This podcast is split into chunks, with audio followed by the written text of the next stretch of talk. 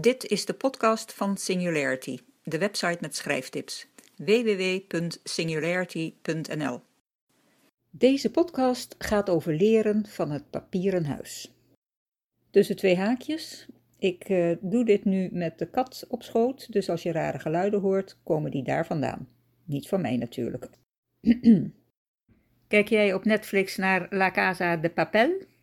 Grote kans van wel. Het is de meest bekeken niet-Engelstalige Netflix-serie ter wereld en van alle talen de op één na populairste.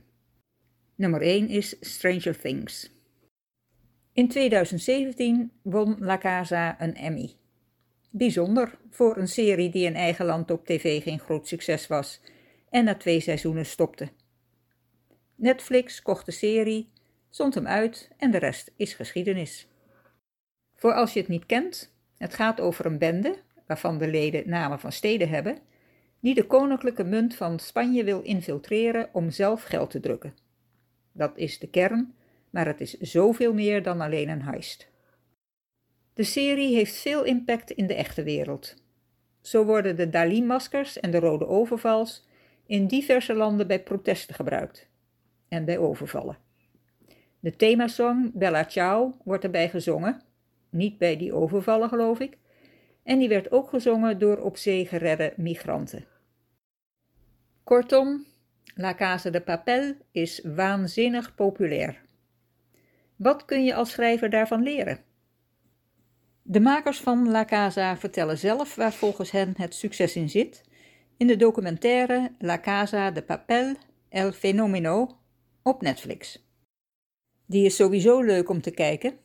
Je ziet hoe cast en crew werden overrompeld door het onverwachte succes en hoe ze worstelden met de opnames die fout gingen toen het allemaal groter werd. Zoals de regisseur het noemde, grote filmsets zijn de hel. Natuurlijk is niet alles van film en serie te gebruiken voor een boek, of andersom, maar een verhaal blijft een verhaal en wat je kunt gebruiken voor je boek heb ik hier voor je verzameld. En we beginnen met sympathieke personages. Ze maken fouten, doen domme dingen, hebben goede en slechte eigenschappen, zijn vaak bang, maar gaan toch door in hun doorgaans hechte groep. Herkenbare mensen en heel verschillend, waardoor de kijker zich altijd wel met iemand kan identificeren. Romantiek, passie en emotie. De personages zijn vurige Latino's, dus er zijn volop romances en ongeremde passie. En natuurlijk veel problemen. Hoe kan dat anders in een heist? Niet alleen liefdesproblemen, maar ook haantjes en hennetjes die hun tactiek willen doordrijven en er fans voor proberen te verleiden. Dat leidt tot ruzies, veel emoties, soms tot haat en animositeit, maar ook veel goedmakerij en verbondenheid. Plus angst, woede, vriendschap, liefde, verdriet en jaloezie.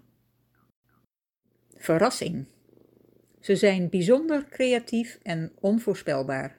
Ze doen wat niemand verwacht. Bijvoorbeeld een aflevering met veel actie en bijna rampen, dat in flashback totaal anders blijkt te zijn. En neem het plan dat de nerdachtige, verlegen met vrouwen professor voor de overval heeft ontwikkeld. Hoe verzin je zoiets? De personages zelf zijn ook verrassend in hun soms honderdtachtig graden draai, zoals Tokio. Impulsief, onbeheersbaar en onberekenbaar. En had je een huurmoordenaar verwacht die vegetarisch is omdat hij van dieren houdt? Sympathy for the devil. Veel personages hebben extreme karaktertrekken, maar niemand zozeer als de raadselachtige schurk Berlin. Psychopathisch en narcistisch, switchend van verachtelijk naar opofferend en terug, onvoorspelbaar. De Darth Vader van deze tijd. Je gaat met hem meeleven en zelfs van hem houden. Iedereen kan dood. Werkelijk iedereen. Soms lijkt een belangrijk personage gestorven te zijn, maar blijkt later springlevend. Wist ik wel, denk je, die laten ze niet doodgaan. En wat gebeurt er dan? Juist. Zwarte humor. Een van de gijzelaars, Arturo, is een niet al te handige opportunist. Hij wurmt zich vaak in gênante situaties en vaak zo klunzig dat het hilarisch is. Hij is onuitstaanbaar, maar eigenlijk de menselijkste van allemaal. een soms pijnlijke spiegel. Geloofwaardigheid. Oké, okay, niet alles is even geloofwaardig. Maar bijvoorbeeld het plan dat ze later in de serie fabriceren om het goud uit de kluis van de Banco de España, die bij een overval onder water loopt, te stelen en te smelten, zou echt kunnen werken. Tot slot, er is meer dat bijdraagt aan het succes, zoals de iconische symbolen, themasong, maskers en overals, de kleur rood en het tegelijkertijd schrijven en filmen. Heel lastig. Dat is voor een boek niet rechtstreeks bruikbaar, maar als fan van La Casa wel heel leuk om in de docu te zien hoe ze het allemaal voor elkaar hebben gekregen. Rest mij je heel veel plezier te wensen met je papieren huis. Oh ja, vond je het leuk? Heb je er wat aan?